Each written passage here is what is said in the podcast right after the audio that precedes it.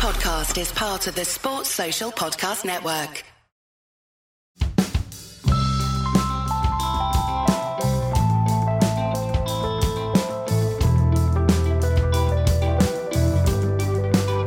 Welcome to Red Inker, which is part of the 99.94 network. I'm Jarrod Kimber. This podcast has adverts, but if you prefer your podcast without, in the show notes you'll see the link to my Patreon page and you can listen to our chats uninterrupted. Patreon also comes with many other benefits as well, including a Discord channel and private chats with me. But now, the show. This episode of Red Inker is about minor league cricket through the eyes of the winning head coach. My name's Adam Crosthwaite, and I was a head coach at the Seattle Thunderbolts during the minor league. And yeah, I run a marketing company here in Australia called the Brand Bar. We talk about his origin in the star studded Victorian team, how he had to swap states to get away from Matthew Wade, found himself out of pro cricket before he turned 30, and then travelled to America on a whim and somehow won the minor league cricket title.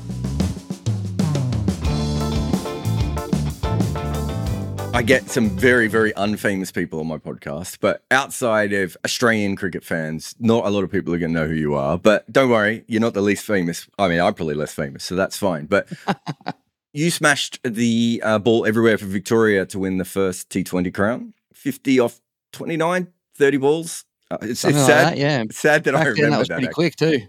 Yeah.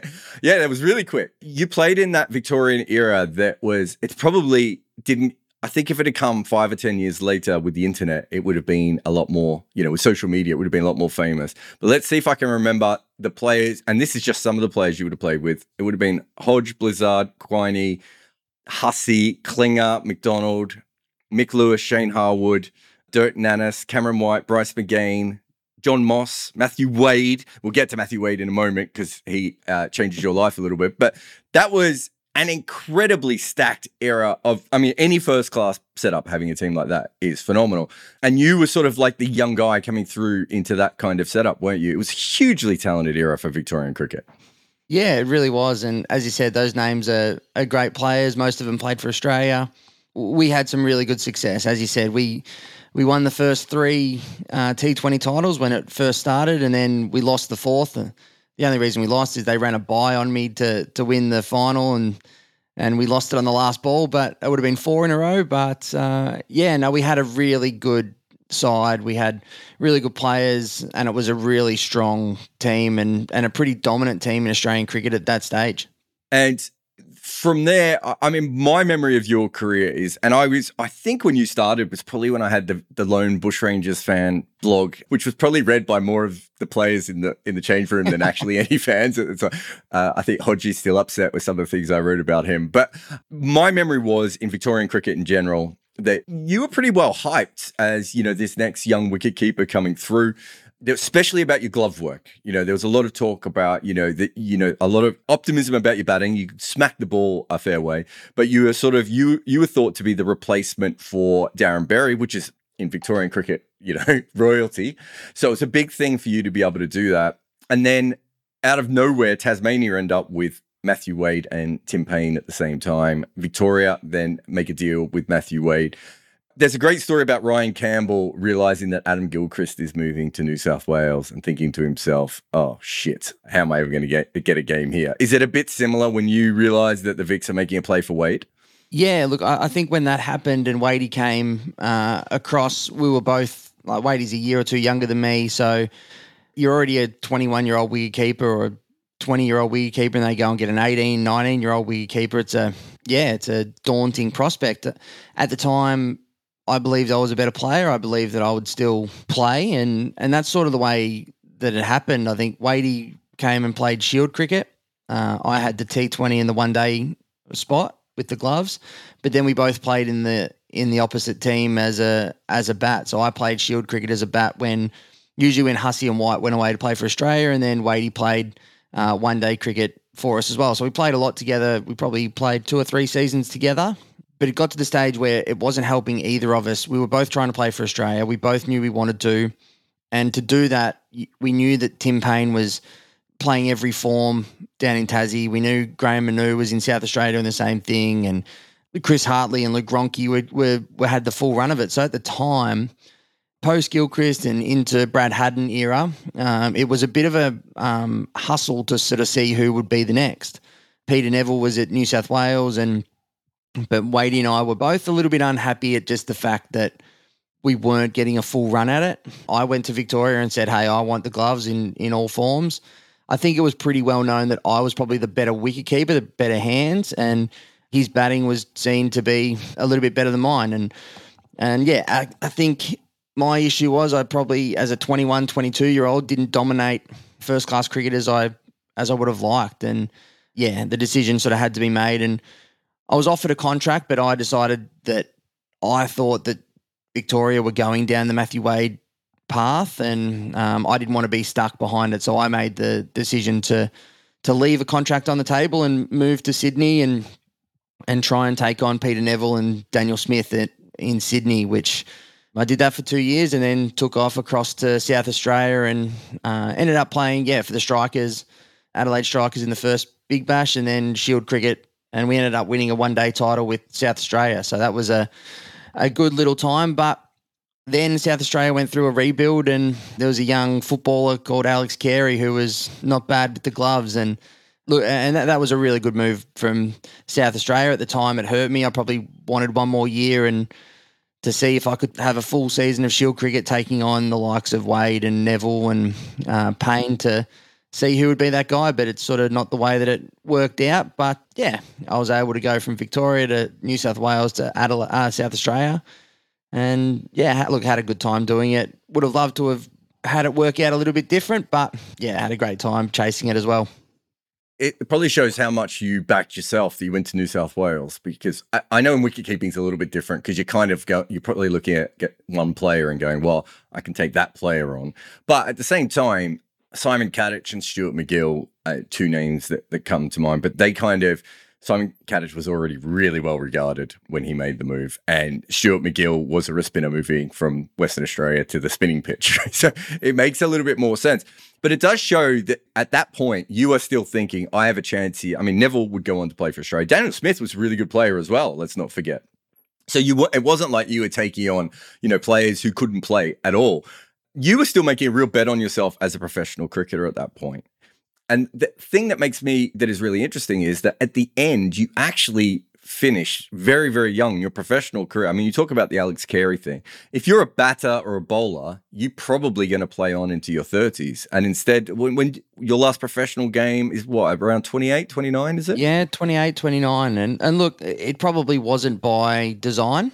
Uh, I definitely, I still haven't retired from first class cricket. So if the Vics want to pick me, I'm still here ready to go. But yeah, it just sort of when there isn't that many opportunity, like it's a, probably a bad career choice to be a wicket keeper. Really, you've got the Australian side, six first class teams, and you've got two extra Big Bash teams to make. So you've you've probably got eight to nine spots in the country that you can really go for. But yeah, look, it, it was disappointing the way it sort of went. I probably underestimated the politics in New South Wales, and I think that it was sort of backhand said to me at one stage, no Victorian had ever played for New South Wales, so why did you come here anyway? And I was like, it's a really good point. Now I look at it, I'm a bit older. At the time, I was probably naive and just thought that my cricket ability was better than the guys in front of me. See, if you'd asked me, if someone had said that to you, I would have said, that's easy, Keith Miller. Just pass yourself off as the new Keith Miller and you're fine. It would have been nice. I think like Peter Nevill's obviously a Victorian, but mm. he'd never played for Victoria. Yeah. I just think that the pride of New South Wales didn't want, I guess, what was probably seen as a Victorian cricket recycled wicketkeeper was probably the way that it that it panned out, unfortunately. But in saying that, look, I had a great time in Sydney, but then the opportunity came in in South Australia, and yeah, I, I took that. So it's one of those one, professional sport. I'm big on loyalty, that that's for sure. But in professional sport, you need to chase what you can chase, and you need to go to where you can potentially get a game and get a job and that's what I needed to do, and I needed to get up and leave. Did I choose the right state? Probably not, but at that stage, I, I really wanted to play cricket for Australia, and I thought I was good enough. And yeah, I, I backed myself, and it's probably a story of somebody who backed themselves and just fell a little bit short. But in the same time, I, I think that's for my next phase of my career, in my coaching side.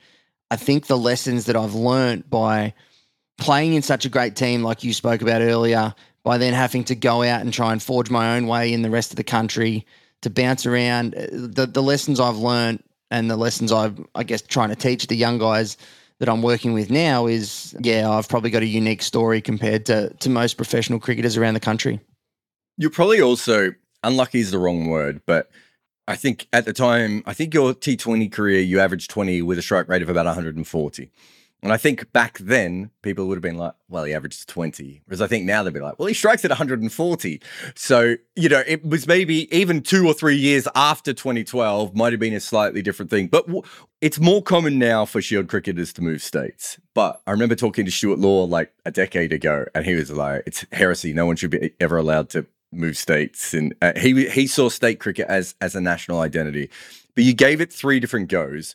At 28, 29, and you're thinking, what do I do now? Because especially someone who'd had tasted success like you had, you're not really expecting to have to plan your career that early at that point. You know, suddenly Alex Carey's the flavor of the month. And, you know, what do you do in, in your life at that point?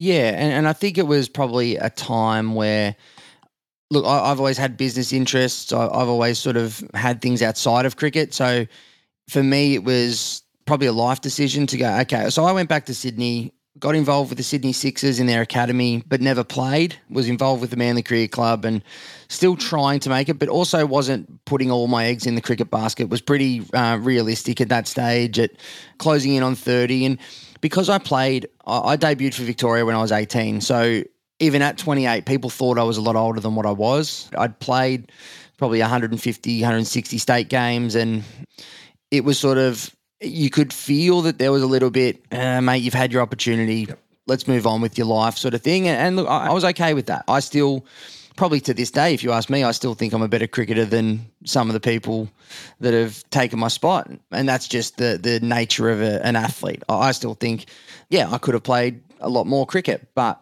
it's not the way it worked out. And but I've I've stayed in cricket. Like I've stayed very attached to cricket, and I've stayed attached to club cricket and and and the coaching. So I, there's a big part of me that thinks I'm going to make a much better coach than I did a player, probably because of the way that my career panned out and the the players that I played with. I look at the players I played with. Well, the Victorian coach Bucky Rogers, Chris Rogers, I played with. The, the Australian coach, Andrew McDonald, I played with. I've played with under David Saker, who's the Renegades coach, and uh, Mick Lewis. And like, every single player almost that I've played with. David Hussey, who's coaching the Melbourne Stars. Adam Voges, who's coaching WA and the Scorchers. These guys, I've played with them and I've seen, and I've, a lot of my cricket lessons are from these guys. So there's a there's a big part of me that's excited about this next chapter of of coaching and and seeing what happens there.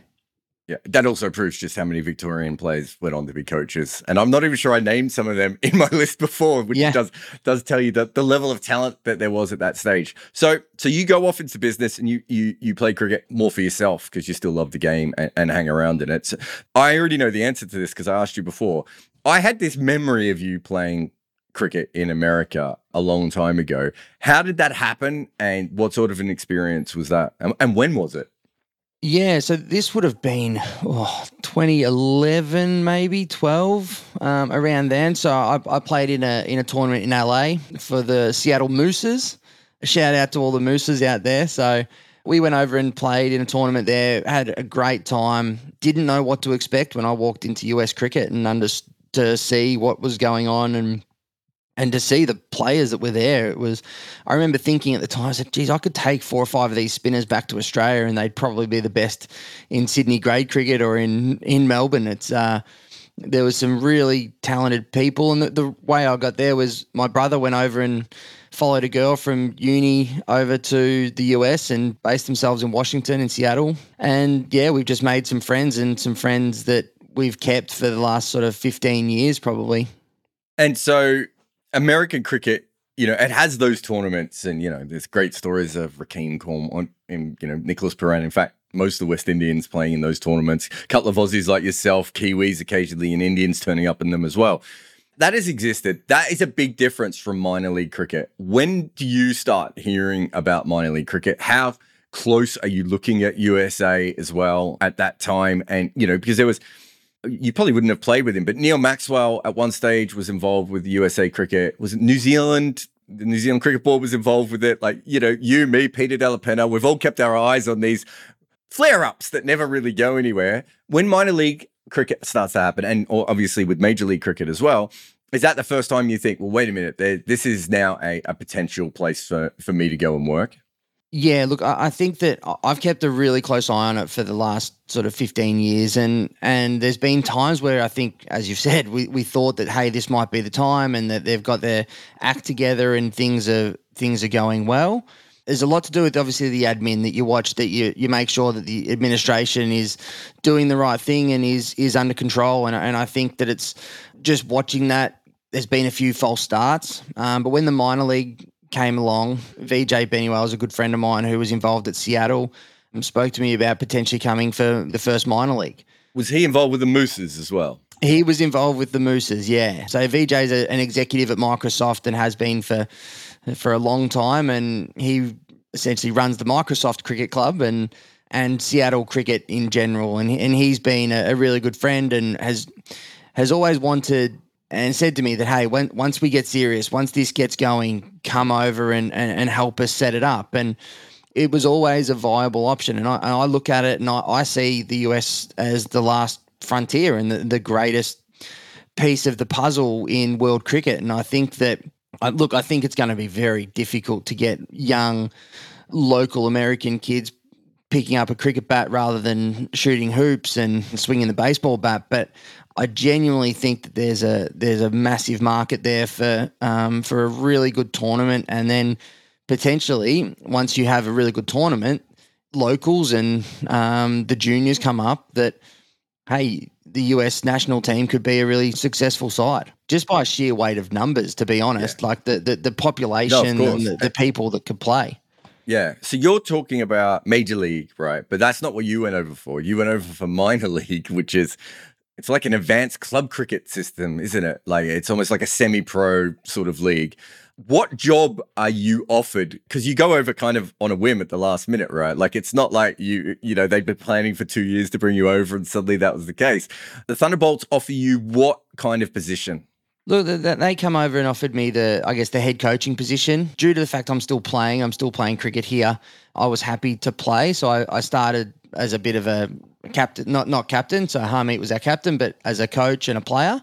But then was very happy to move more into the general management of the team and step away from playing and um, hitting balls. To is that because you didn't make any runs? Or? Yeah, I, I, kept trying to slog a few, and I wasn't averaging sixty. So I thought, you know what, we'll get. Uh, yeah, we'll get young Rayan from Canada come in and, and whack a few. But no, it was the idea for me going to the US wasn't to play. I know there's a, a, lot of guys going over to potentially qualify and things like that.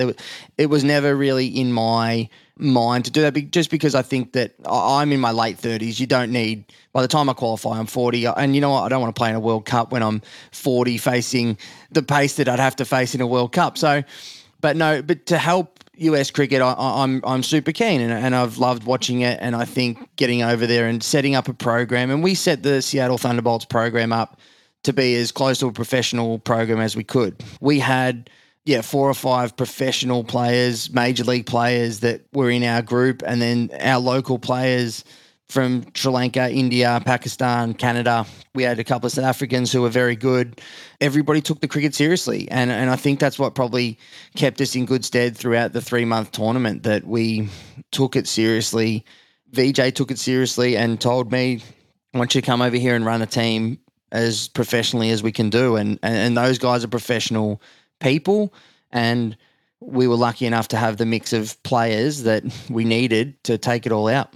The interesting thing about your tournament is that for a lot of it, the Thunderbolts weren't particularly a good team and weren't, you know, despite the fact that, you know, you had yourself and you had some other very, very good players in that side, you struggled for a long time. And then suddenly the team comes from nowhere and starts winning. Did you qualify for the finals in the last game of the season? Am I remembering that right? Yeah, we did. We did. We had to come from a long way back as well. So the, the last weekend, we needed to make up a lot of net run rate. So we had to win, but we also had to make up net run rate, and that was uh, it was difficult. So look, we we had a really good year. We lost, I think, to East Bay in the first game, and then we went on a heater and and we won. We we didn't lose until Silicon Valley came to Seattle, and we to be honest, we got stuck on a bit of a dodgy Seattle turf wicket and uh, very low scoring games, and we came out on the wrong side. So when we lost those two to um, Silicon Valley, we knew that we needed to, and we then we did have the lower ranked teams in our group, but we needed to win. But we didn't need to just win; we needed to win well.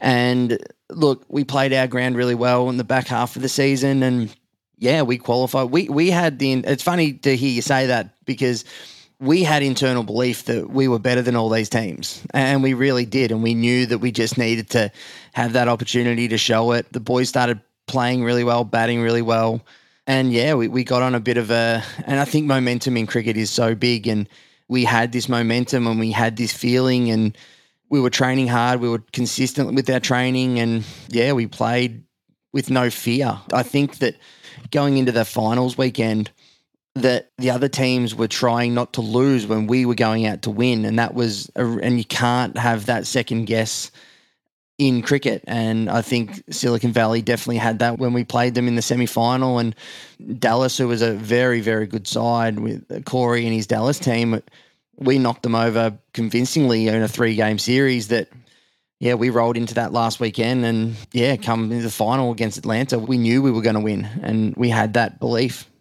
It, it, was interesting watching it from the outside. You know, I was commentating with uh, Iain O'Brien and it's such a wide array of players from different backgrounds when you do the research, you know, from truck drivers who played a little bit of cricket on the weekend through to former pros who never quite made it, under 19 players, you know, all and, and you know, Sri Lankan player will come up, then a Zimbabwean, then a South African, you know, Aussie, Kiwi, all these different things, you know, not to mention all the West Indian boys as well. So it's a really, really interesting mix from that perspective. That's a very different kind of environment that you're ever going to coach in Australian cricket, right? It's never going to happen. Man, this was honestly the, the hardest, but the most fun group to ever be involved in because you're right, our cultures clashed the South African and the Indian cultures definitely clashed. And I'm in the middle as the Aussie trying to be a bit laid back, and it's okay. But then we have rules in Australia that you just you don't break. But like for instance, the time aspect as an Australian, if you're late onto the ground or late to training, it's an issue. The Indian culture in cricket, it's it's okay. We're here now. Let's go. Like things are seen differently. So the cultural aspect of it was really interesting the, the way you put together and the way you work together when your backgrounds are so different but you have the one goal and that was one of the things that we worked really hard on we had a lot of conversations between the group about the way that we wanted to play because uh, just because I was the coach it wasn't an Australian type of team just because we had a lot of Indians in the team it wasn't an Indian run team we had some really good South African players but it it had aspects of everyone and that was the the the good part. And we all came together. Look, it wasn't smooth sailing. It was there was a lot of conversations. There was a lot of heated conversations. It was a lot of good conversation that had to happen to get us onto the right road. And that's probably the the snap of the fingers that you're talking about. That halfway through the comp, we all got on the same page. We all knew what was expected. We all knew how to play.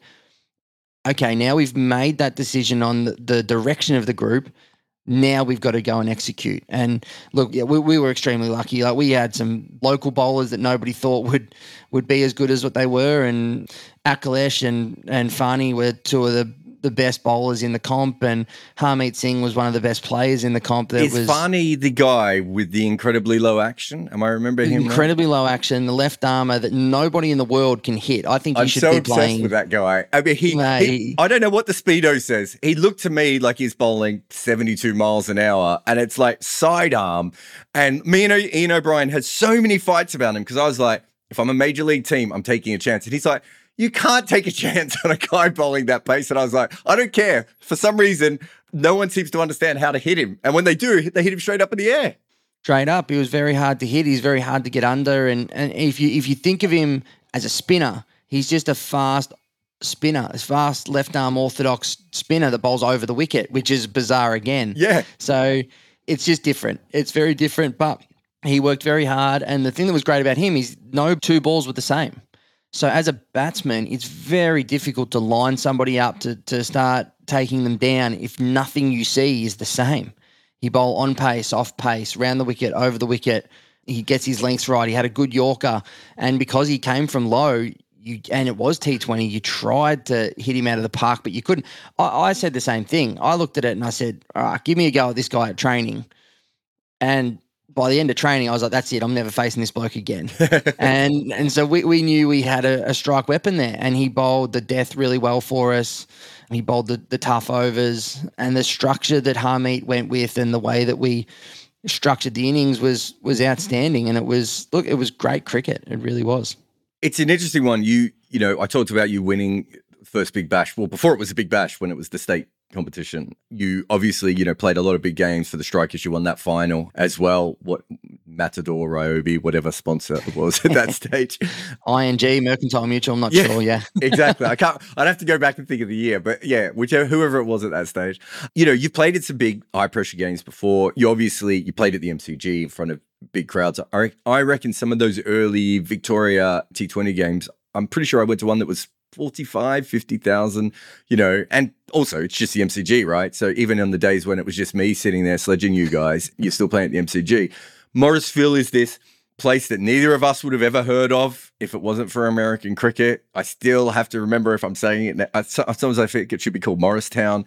You're playing for, I've got the shirt that you helped me get, in fact, the Thunderbolt shirt here. So you're playing for a team in bright pink. Is.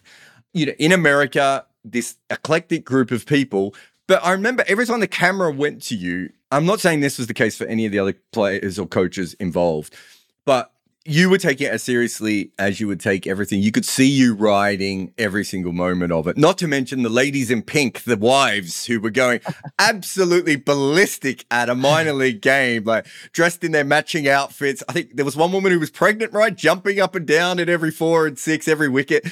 It just felt like there was you know, to me, who'd only watched a couple of games, and I'm sure there's a lot of dreary minor league cricket games that you're just like, oh god, we're playing a crap pitch again, you know, uh, you, all that sort of stuff. But it did feel like there was a movement there, even if that's all it is, and Major League Cricket doesn't take off and everything else. It did feel like something happened in that weekend. Is that what it felt for you guys when you were there? Yeah, it's it's interesting you say all that because look, I personally took it super seriously, and there was a greater mission, and there still is a greater mission to build the franchise and to build the group of players. And I think that's that's the lovely thing about cricket that you can bring a group together, whether you're playing in Morrisville or you're playing at the MCG, that the game still matters. And, and once you immerse yourself in the game, that it doesn't matter if you're in the US or you're in India or South Africa or, or you're standing in the middle of the SCG, it it's a game that we love and it's the game that I love and that I want to win. And that our group had the same passion. And our families had the same passion. Like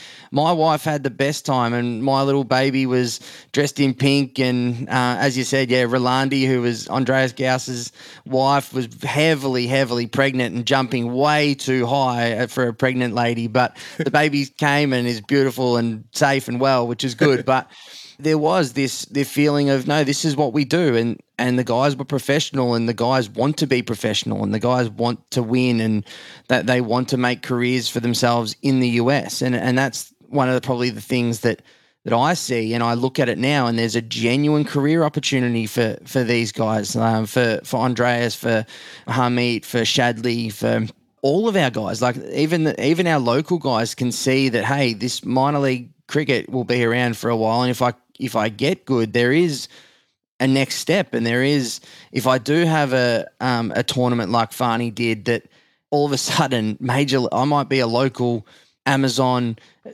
coder that I can play with Aaron Finch, who comes over and plays for for the Seattle Thunderbolts in the or whatever the major league team is. It, the Seattle uh, Mooses. I'm not sure if going from Mooses to Thunderbolts is an upgrade. I like the shirts. Don't get me wrong in the logo, but uh, yeah, I mean, I, I think that's really interesting that that side of it. But I think, you know, going back to your story, I hadn't really thought about you as a potential coach, probably because your name hasn't popped up as much, right? Like, you know, I've worked with so many other Victorian cricketers who've gone on to be coaches and had conversations with them. And they do say that great coaches sort of build other great coaches. And if you go back to that era that you played in, not only did you play with a lot of players who went on to be, you know, very, very good at coaching, but also Greg Shipperd probably, you know, played a big role in that as well. I should have mentioned him at the start as well, because I still think he has a huge impact in why so many of the players went on to do other things. But I'd be interested in your thought on this. I, I was, the more I was sort of thinking about your career arc, and you've you've kind of hinted at it a little bit throughout the interview as well.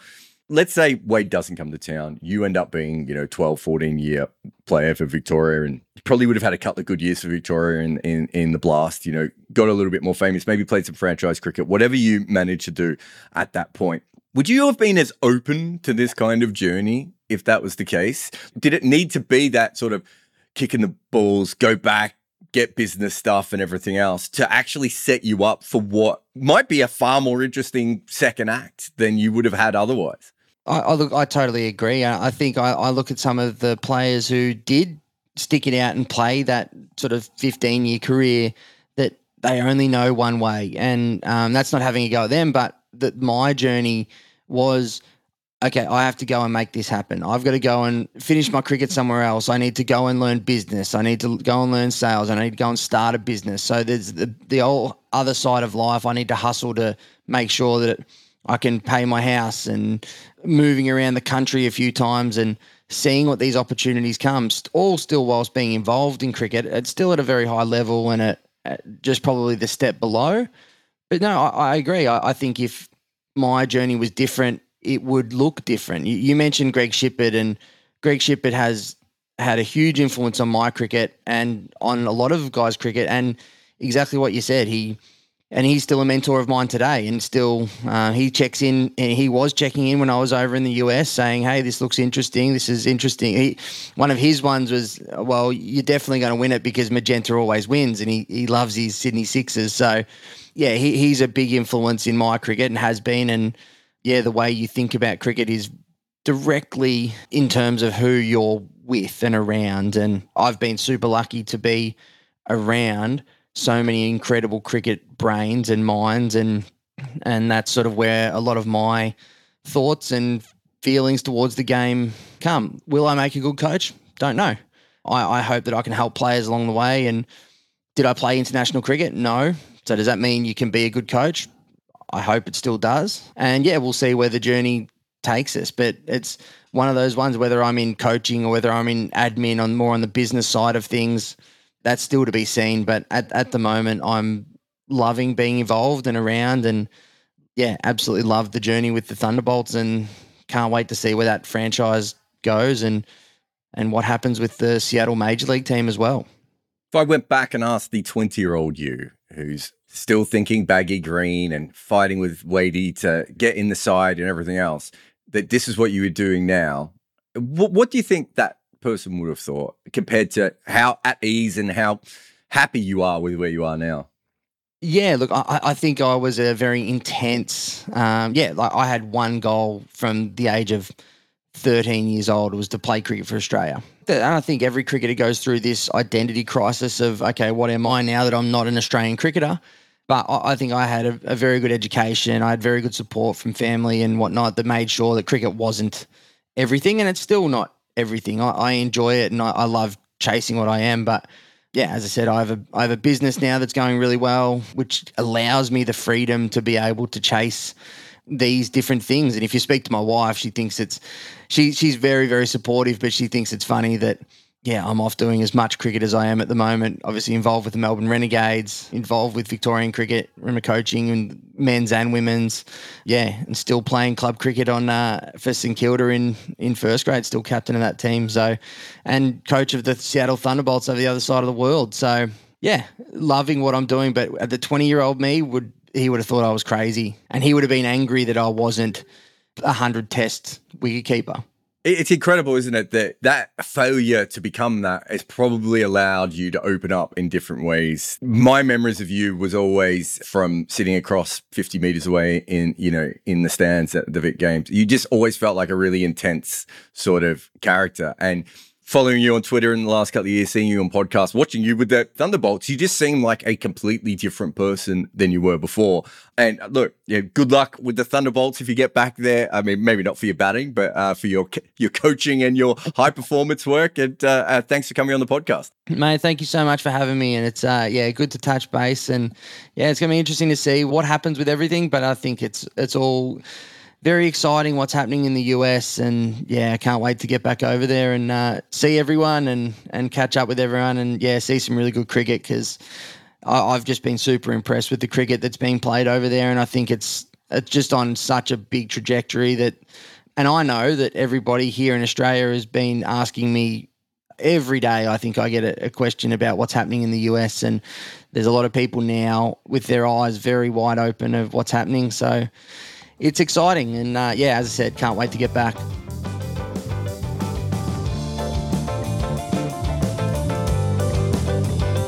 Thanks for listening to Red Inker on 99.94. For more information about us, go to 99.94dm.com Remember to download our app or just search for West Indies, India, England, South Africa, and Sri Lanka with the search term 99.94 where you find podcasts or on YouTube. There is more information on my guests in the show notes. Please support them where you can, but also support us. If you can't help out on Patreon, every single review, share, or word of mouth suggestion to your friend helps us. However, this podcast is made available by the people who support us at Patreon, so thank you to all of those who do. There is a link to the Patreon in the show notes. Red Inker is made by me, Jarrod Kimber. Nick McCorriston makes the best audio anyone can from random Zoom calls. We also have a great support team from 42 with Rati Joshi on socials, Orajoti Sainapiya, and Maida Akam producing some of the shows, and Makunda Banreddy as the head of YouTube content. Our theme tune is by the Red Crickets.